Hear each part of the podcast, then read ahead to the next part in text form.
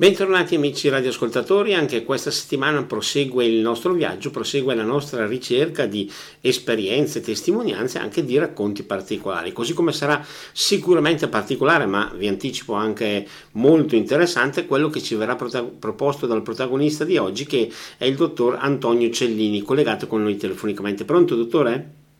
Pronto Luca, ecco, buon pomeriggio. Grazie per aver accettato il nostro invito, anche perché sappiamo che il dottore ha moltissimi impegni, non a caso, dopo lo vedremo meglio, lui è anestesista rianimatore agli ospedali civili di Brescia, ma tra l'altro, come vedremo anche nella seconda parte, ha anche una passione che ci darà, diciamo così, un po' di sollievo dagli argomenti seri che faremo nella prima parte. Allora, innanzitutto grazie per essere qui con noi e dicevamo anche eh, perché c'è questa definizione, abbiamo detto anestesista rianimatore.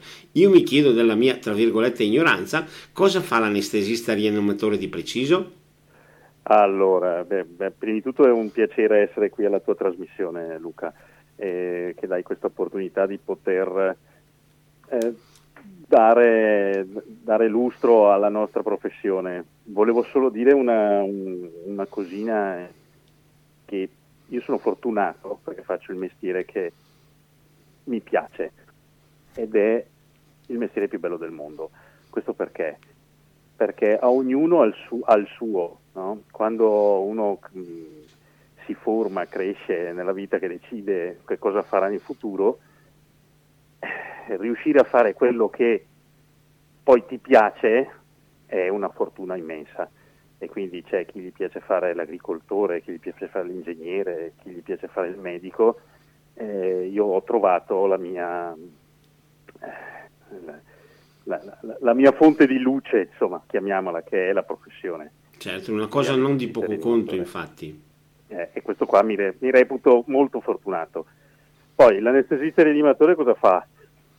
L'anestesista rianimatore sono due professioni in una praticamente una parte è la parte anestesiologica, che si lavora prettamente in sala operatoria e praticamente si dà, si dà, si dà l'anestesia, si somministra l'anestesia ai pazienti, si controlla il paziente.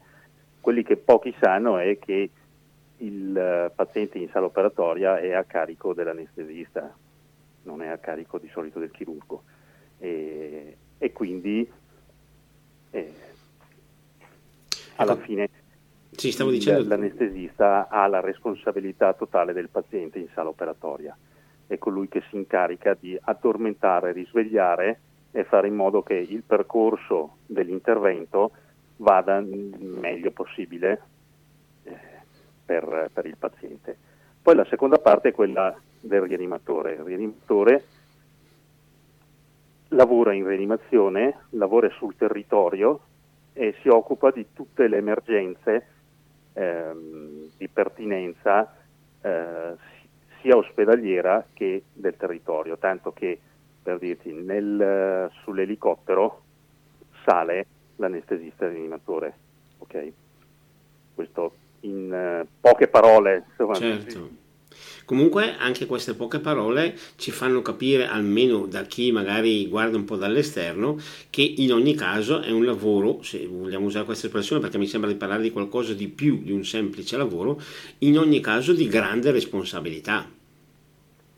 Eh, la, la, responsabilità è insita in ogni professione medica, eh, se no non, sarebbe, non, non avrebbe senso eh, il rianimatore ha enorme, un'enorme responsabilità, eh, via, viaggia sempre sul filo dei minuti e sul filo del rasoio, sia che faccia il rianimatore eh, nel servizio eh, di emergenza territoriale sia all'interno dell'ospedale.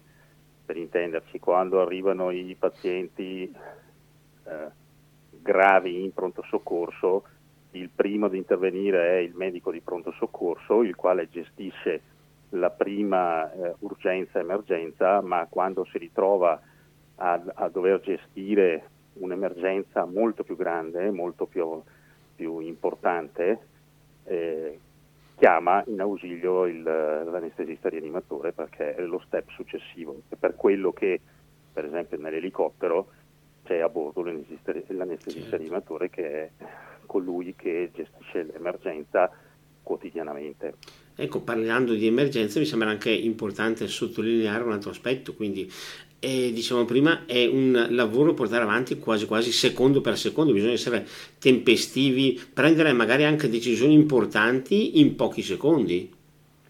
Assolutamente sì, sia in sala operatoria che eh, in rianimazione. Eh, ogni secondo viene scandito molto lentamente per noi, ma lentamente perché dobbiamo prendere molte decisioni in una frazione di tempo, eh, come dici tu, in secondi. Eh, ed è per questo che si, è, si, viene addestrati, si viene formati e conforme uno acquisisce esperienza migliora nella sua, nella sua formazione. Ecco, quindi, certo. eh, alla, alla, fine l'esperienza che hai alle spalle conta molto, ma di base devi, deve esserci una formazione che è quella dell'anestesista rianimatore. Ecco, in effetti è importante saperlo per portare avanti questa attività, quindi ci deve essere una formazione e poi l'ausilio anche dell'esperienza di, di chi magari la accumula sul campo, se vogliamo dire così. Assolutamente sì, assolutamente sì, perché il, il, fatto di fare le manovre mm, che sono mm, sal, manovre salvavita, alla fine se ne fai 5, 6, 10 al giorno, eh, beh, alla fine vengono, vengono, in automatico, ma come, tutto, come, tu, come qualsiasi altra professione eh, beh, è così. Formazione è, sono i 6 anni di medicina più i 5 di specializzazione e poi dopo uno inizia quel percorso bellissimo che è l'anestesia e rianimazione che eh, io, io, ne parlo con entusiasmo nonostante sono 20 anni che faccio l'anestesista rianimatore mi sento ancora agli inizi perché certo. ogni giorno si impara qualcosa di nuovo non si smette mai di imparare e, e si, va, si, si, va, avanti. Ecco, un'altra curiosità magari forse legata anche a ricordi dell'infanzia o cose del genere.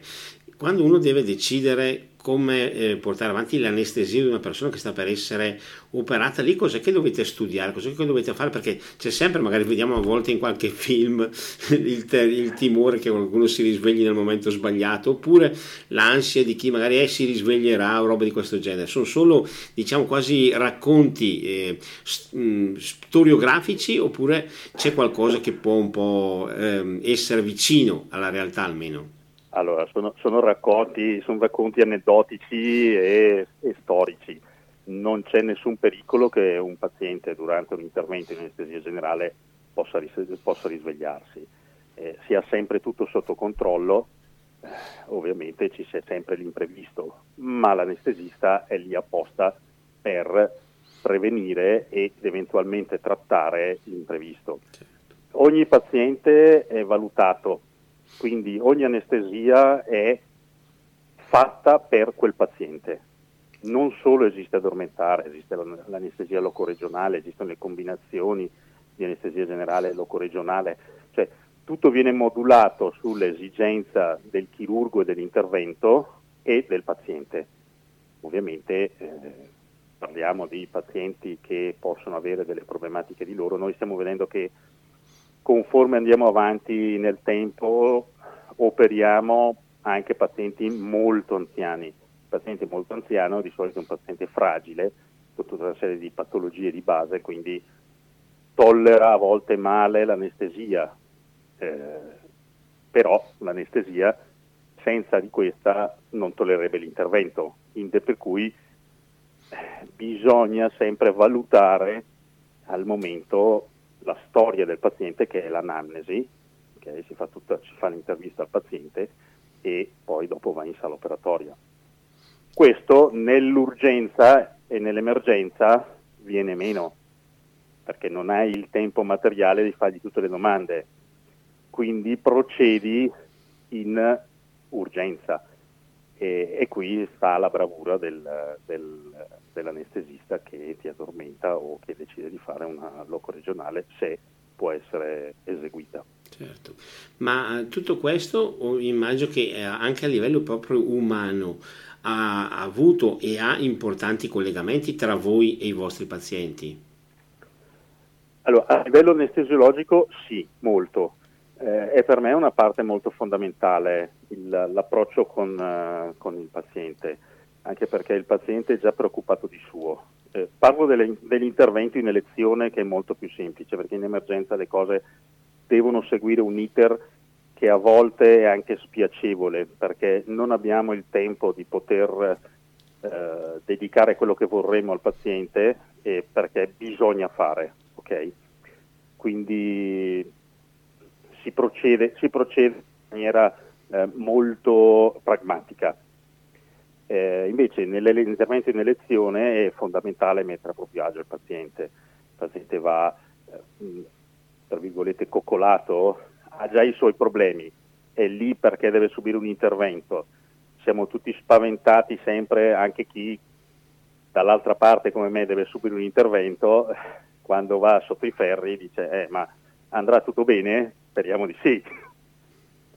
Quindi all'anestesista, che è l'ultima persona che vede in sala operatoria e la prima che rivede quando riapre gli occhi, eh, bisogna infondergli un po' di sicurezza, un po' di, di tranquillità. Ecco questo, questo è fondamentale. Ecco, no. mi piace sottolineare questo aspetto, bisogna anche un po' coccolarli perché in effetti sono persone che affrontano un momento delicato della loro esistenza, al di là che sia non so, un intervento serio, tra virgolette, o uno un po' più eh, abbordabile, uso sempre termini del tutto imprecisi ovviamente, però queste persone immagino che richiedono anche appunto di essere rassicurate proprio. Assolutamente sì, ma è quello che fa, che fa la differenza, anche perché eh, nell'ambiente dove io lavoro sono, tu, sono tutti ottimi professionisti, cioè, dagli anestesisti ai chirurghi, chirurghi inteso in senso generale, non chirurgo generale, cioè chirurghi intesi ortopedici, ginecologi, tutto, abbiamo uno staff che è davvero, davvero di alto livello. Quindi da quel punto di vista lì non, non, non bisogna fare più di altro, ma è proprio l'approccio al paziente, il dedicargli quei 5 minuti in più per tranquillizzarlo, perché davvero uno arriva lì che è spaesato, non sa quello che gli fanno, poi dopo il bene e il male attuale è internet, in cui vai a cercare eh, l'intervento che devi fare ti salta fuori il tutto e il contrario di tutto, quindi uno va lì con delle informazioni errate eh, ed è spaventato. Certo. Soprattutto le persone anziane, le persone anziane che magari non hanno, non hanno la possibilità di cercare in internet, ma perché hanno avuto una formazione culturale diversa, eh, non hanno gli skills per poter navigare in internet e quindi arrivano lì sono persone fragili, quindi bisogna, il termine giusto che ho usato prima mi piace molto che è quello di coccolarli, eh, ovviamente sapendo fare di base il proprio mestiere. Certo. Tra l'altro potrà sembrare anacronistico a questo punto, ma mi sembra preferibile, però in ogni caso, visto che io sono eh, a contatto da paziente con uno specialista, parlare e avere fiducia in lui piuttosto che mettermi alla disperata ricerca su internet di voci che tra l'altro come dicevamo prima basta che io digiti qualcosa mi salta fuori una marea in, infinita di informazioni e io aggiungerei anche di informazioni che mi spaventano ancora di più tra l'altro. Eh, no esatto esatto. E questo è proprio hai focalizzato, hai focalizzato il punto. Cioè bisogna avere fiducia nel proprio medico il proprio medico è quello che ti sta curando in quel momento lì eh, non è solo il medico condotto a cui ti affidi eh, per andare a prendere le pastiglie per la tua cronicità, se hai la gastrite piuttosto che l'ulcera, eh, piuttosto che eh, malattie che soffre la, la popolazione, ipertensione, eh, cardiopatie, cioè non è solo il tuo medico condotto, è il medico di fiducia e quello a cui ti affidi durante l'intervento. Prima vedi il chirurgo, in questo caso qua lui ti dice guarda devi essere operato per questo motivo, ti dà tutte le indicazioni dell'intervento, poi se decidi che ok mi faccio operare, la palla successiva passa all'anestesista, il quale valuta a 360 gradi il paziente. E a questo punto qua, se uno ha dei dubbi, quello lì è il momento opportuno per dirimerli. E deve, però deve avere fiducia in quello che gli dice chi ha di fronte sia che sia il chirurgo sia che sia l'anestesista, certo. perché poi alla fine l'intervento lo fa il chirurgo, eh, quindi la bravura deve essere da parte del chirurgo e la responsabilità del paziente e dell'anestesista quando entra in sala. Certo, quindi è meglio affidarsi a questi professionisti che si hanno di fronte piuttosto che magari cercare lumi dal dottor Google che mi sembra che non abbia studiato in maniera particolarmente approfondita il caso specifico e singolo, anche perché online noi troviamo trattati, immagino allo stesso modo, casi che in realtà invece possono essere anche abbastanza diversi. Assolutamente sì, no, Google, è, Google è un contenitore, sì, no? dico il dottor Google, però non è molto sì, affidabile sì. nelle sue... No, ma è, è un contenitore, no? È come se tu avessi a casa, un, ehm, non so, in cantina abbiamo tutti il, la valigia dove ci sono dentro tutte le cose che abbiamo messo da parte e che beh, ma c'è dentro dalla macchinina che avevi quando avevi due anni, che ce l'hai nei ricordi, al topolino, al uh, ricordo del matrimonio dell'amico, eh, cioè, tu scavi là dentro e trovi di tutto. Google è così, cioè tu scavi dentro ma è un contenitore, ci sono sia le cose utili che le cose inutili. E soprattutto ci sono cose che non sono uh, validate, cioè bisogna saper cercare se uno vuole cercare in, in, Google.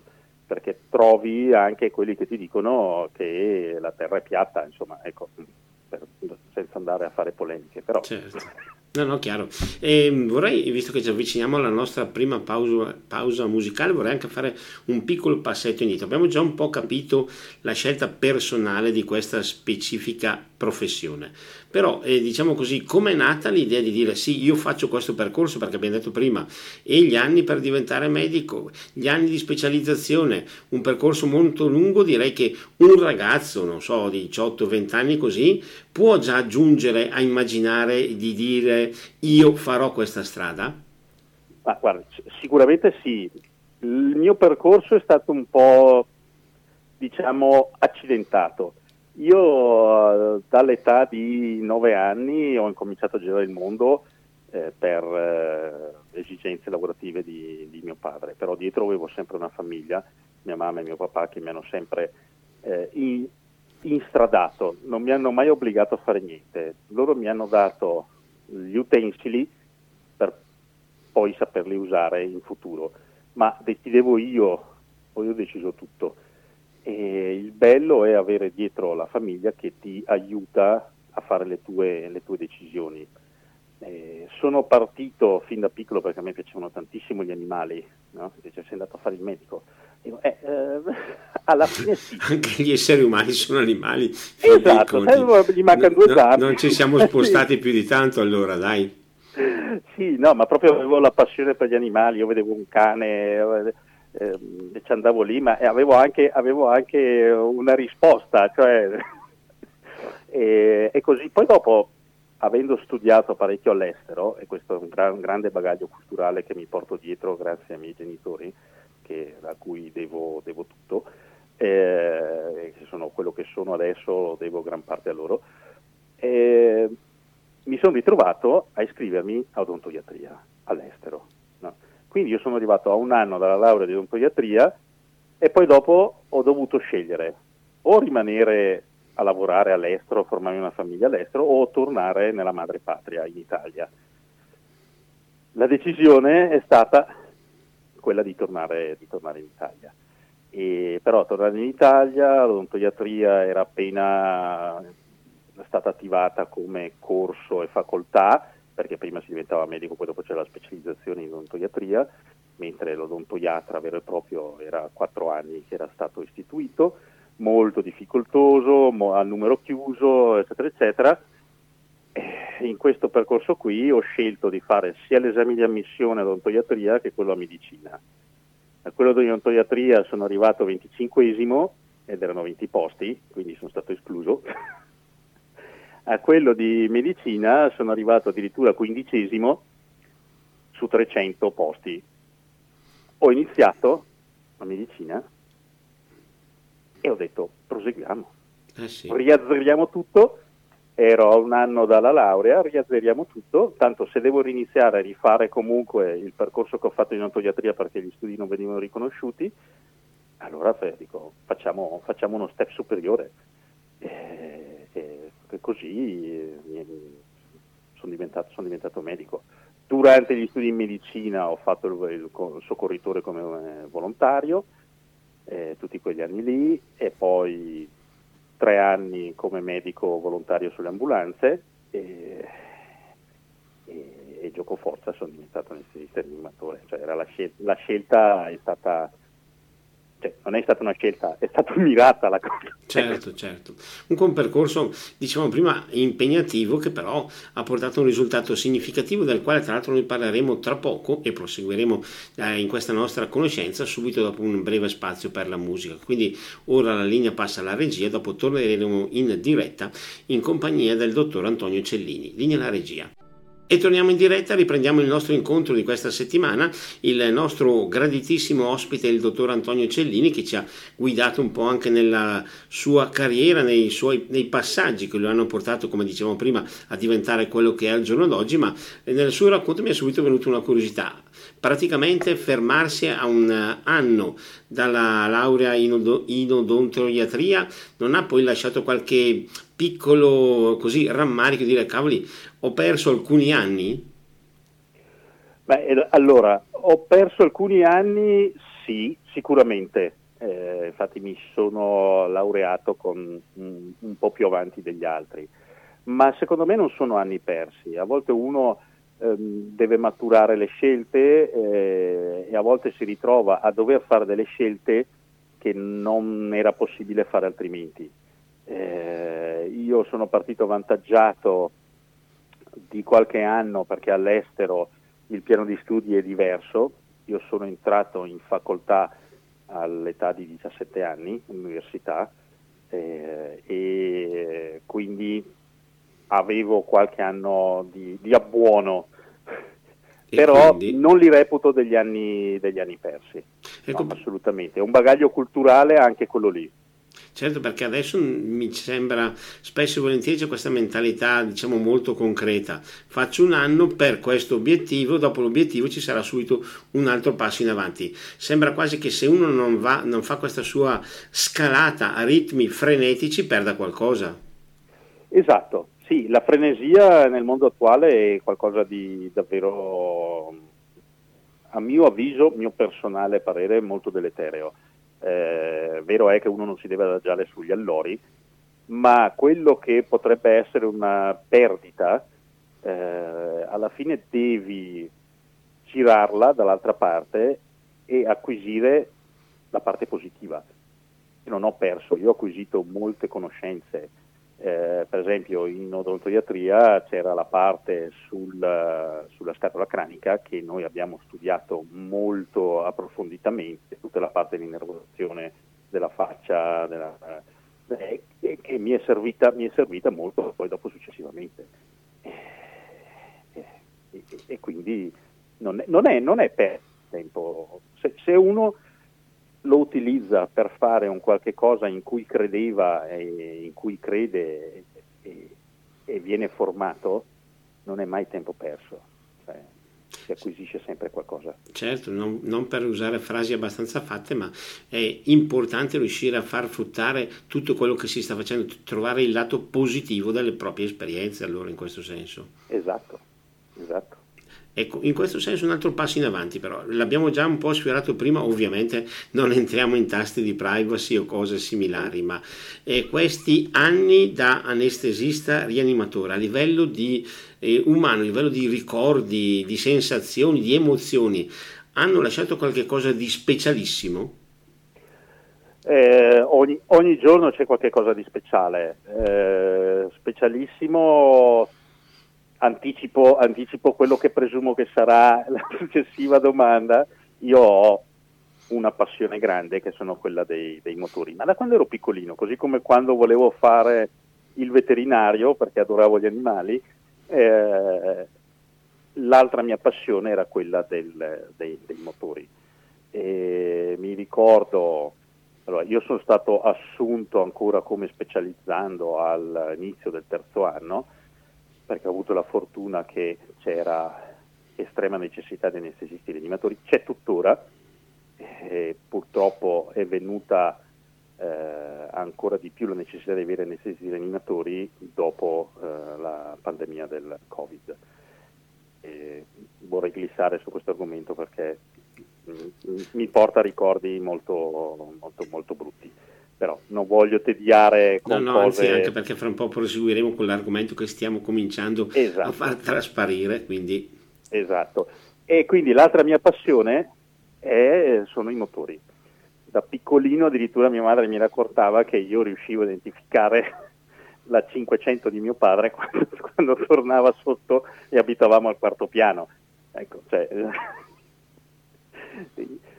e la cosa specialissima che è stata è stata l'anno in cui, eh, che me lo ricordo bene, è stato il 2007, eh, appena qualche anno dopo la fine della specializzazione, quindi anestesista l'animatore formato alle prime armi, che prima vengo contattato dall'autodromo di Franciacorta per chiedermi di affidarmi il servizio sanitario dell'autodromo e poi successivamente, qualche mese dopo, vengo contattato dall'ACI di Brescia, il quale mi chiede di eh, poter mettere mano all'organizzazione della mille storica che volevano fargli fare un salto di qualità, cioè dare affidare a, ad un professionista eh, cioè, tutta la parte organizzativa del, dell'assistenza sanitaria alla Mina Emilia. E questo per me è stato una cosa che non, non, inde, indescrivibile, cioè eh, la passione applicata alla, alla, alla, mia seconda, alla, mia prima passione che è la medicina, l'emergenza l'emergenza territoriale, anestesia e rianimazione, eh, cioè, mm, beh, quell'anno certo. lì io camminavo due metri sopra terra, ecco, me lo ricordo benissimo, ma, certo. ma per la felicità, non per, non per altro. No, no, chiaro, comunque possiamo dire così, le due passioni si sono unite in un'unica attività. Le due passioni, no, sono rimaste comunque eh, separate eh, perché per me i motori e la parte comunque professionale associata ai motori rimane una passione vera e propria e lo faccio per il piacere di farlo. E invece l'altra, la professione, è quella che certo. mi in ospedale eh, e tutto quello che concerne lo, l'ospedale, terapia del dolore, eccetera, eccetera, è a parte che mi permette anche di vivere. Ecco. Chiaro, Perché, per... insomma, terra a terra bisogna anche pensare a quello. Chiaro, però sono state due diciamo, possibilità molto importanti. Tra l'altro siamo in giorni ormai eh, di mille miglia, mille miglia edizione 2022 e appunto vorrei chiedere al nostro ospite, così lo possiamo spiegare meglio, qual è il suo ruolo in questa edizione 2022. Allora, dal 2007 eh, fino a questa edizione di quest'anno io ho il ruolo di coordinatore e... Ehm, collaboratore del medico capo, cioè il vice medico capo della gara.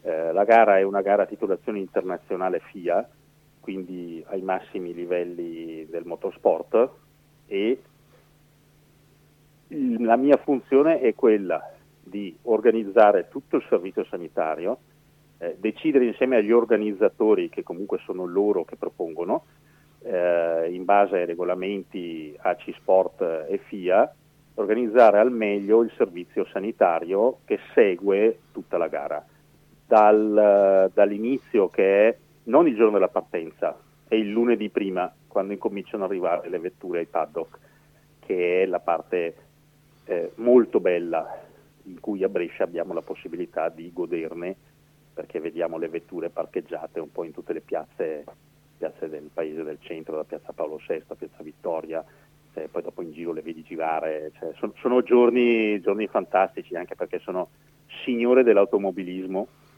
che hanno 70, 80, eh, cioè, insomma da, dal 27 fino al 55. Eh, Quindi hanno un'età veneranda, insomma, dai. Sì, sì, sì, molto. E ecco. questa è la mia funzione all'interno della, della, della Mille Miglia. Ecco, noi conosciamo appunto anche l'affascinante percorso che conduce la corsa, possiamo dire la corsa più famosa del mondo, sino a Roma e poi ritorno. Ma eh, in certi tratti sappiamo che ci sono anche degli tratti impegnativi, appunto. per voi a livello sanitario è un lavoro anche impegnativo, eh? cioè dovete fare un controllo sempre molto attento? Assolutamente sì, eh, la gara è seguita da, quest'anno da ben nove medical car, eh, tutte allestite di tutto punto per il primo soccorso avanzato medico. A bordo di ogni medical car c'è un anestesista rianimatore e un infermiere di area critica, eh, i quali prestano il primo soccorso a qualsiasi incidente che si trova, perché la mille miglia non è eh, una gara né in circuito né in strade chiuse al traffico. La mille miglia è una passeggiata di vetture storiche eh, di un certo livello che partono da Brescia, arrivano a Roma e tornano indietro con delle varie tappe, ma sono in strade aperte al traffico.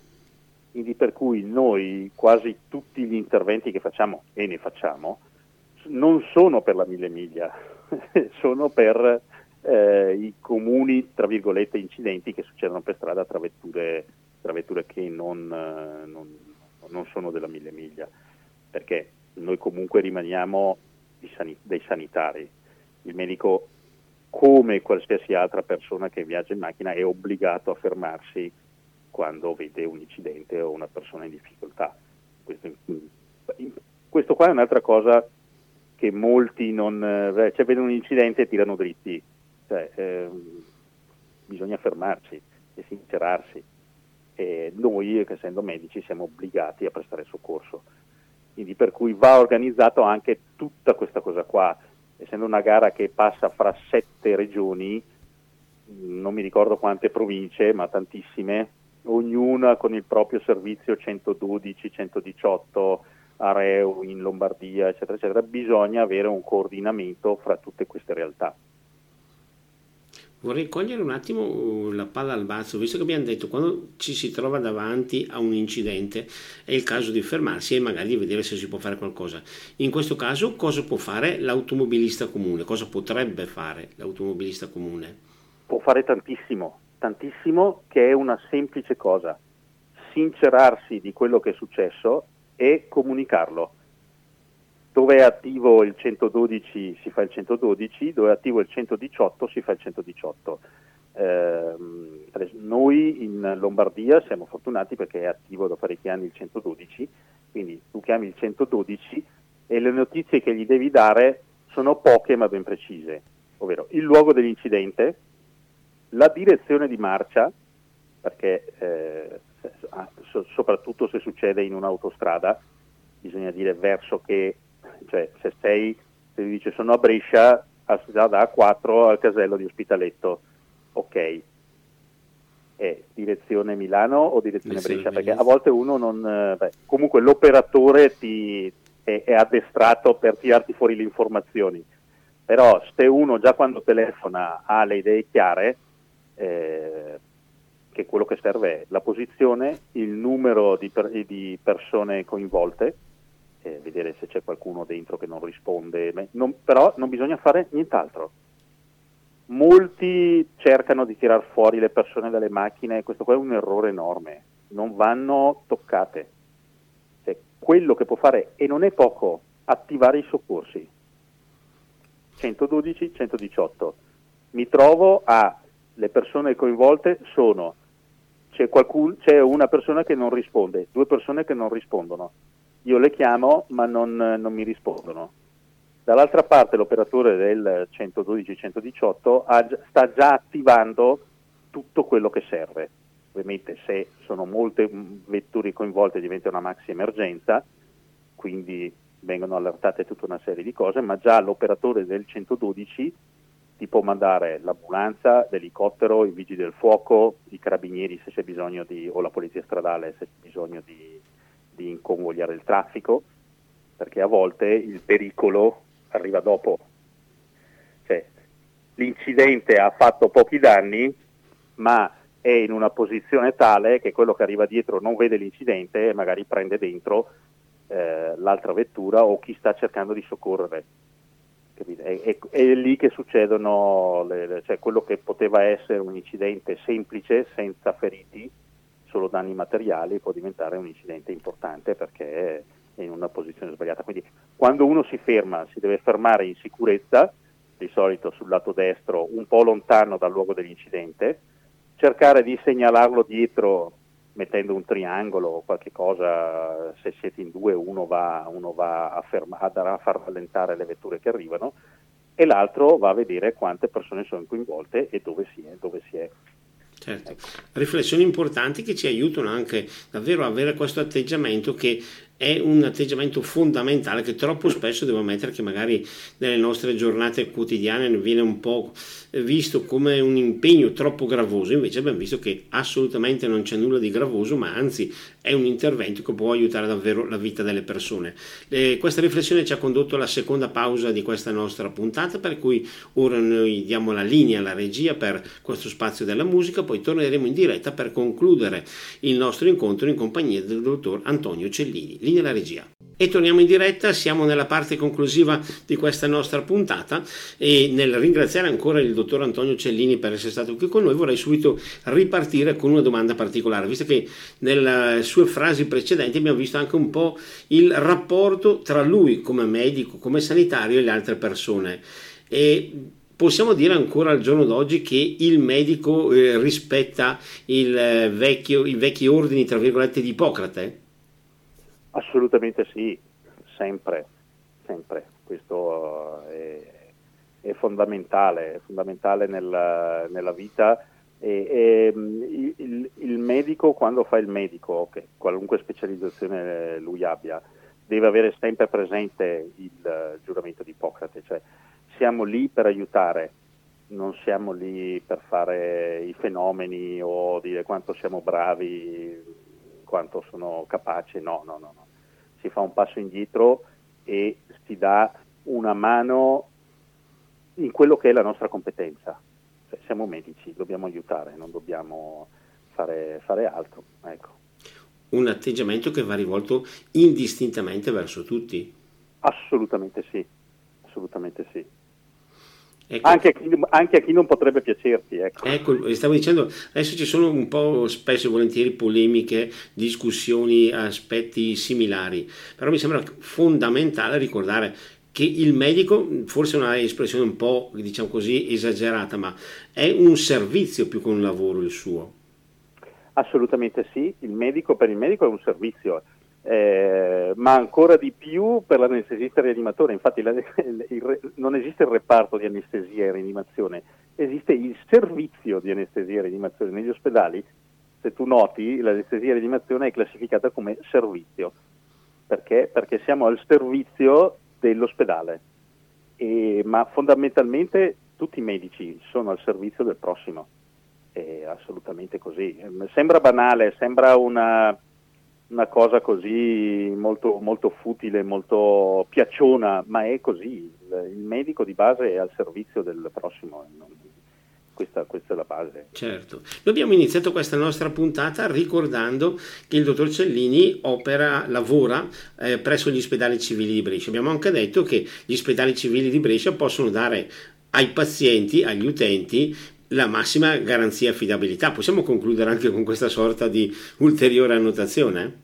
Assolutamente, siamo eh, un'eccellenza sul territorio nazionale, non solo bresciano, gli ospedali civili di Brescia, a parte il fatto che è il terzo ospedale più grande d'Italia, ma si è sempre distinto, soprattutto nel periodo del 2020, si è distinto insieme, insieme ai colleghi di Bergamo, insomma, molto, molto assolutamente. E questo è un aspetto che era doveroso anche rimarcare. Eh, tra l'altro adesso, come dicevo prima, mi sembra doveroso eh, rivolgere al nostro ospite l'augurio di buon lavoro, o meglio quasi quasi di buona passeggiata del lavoro, speriamo non troppo, al seguito di questa mille miglia che guardiamo e attendiamo con grande interesse naturalmente. Assolutamente per me la, la, la, la, mille miglia, è, ogni edizione è come se fosse sempre la prima, è sempre un, un, enorme piacere partecipare e sono tra i pochi a cui gli dici sono contento se non fai niente.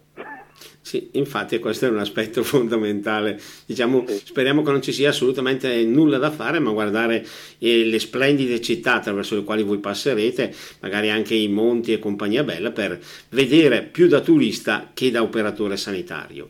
E il tempo a nostra disposizione è ormai scaduto. Io direi davvero di ringraziare sentitamente il dottor Antonio Cellini per essere stato così piacevolmente in nostra compagnia. Grazie, grazie a te e grazie a tutti gli ascoltatori che ci stanno seguendo.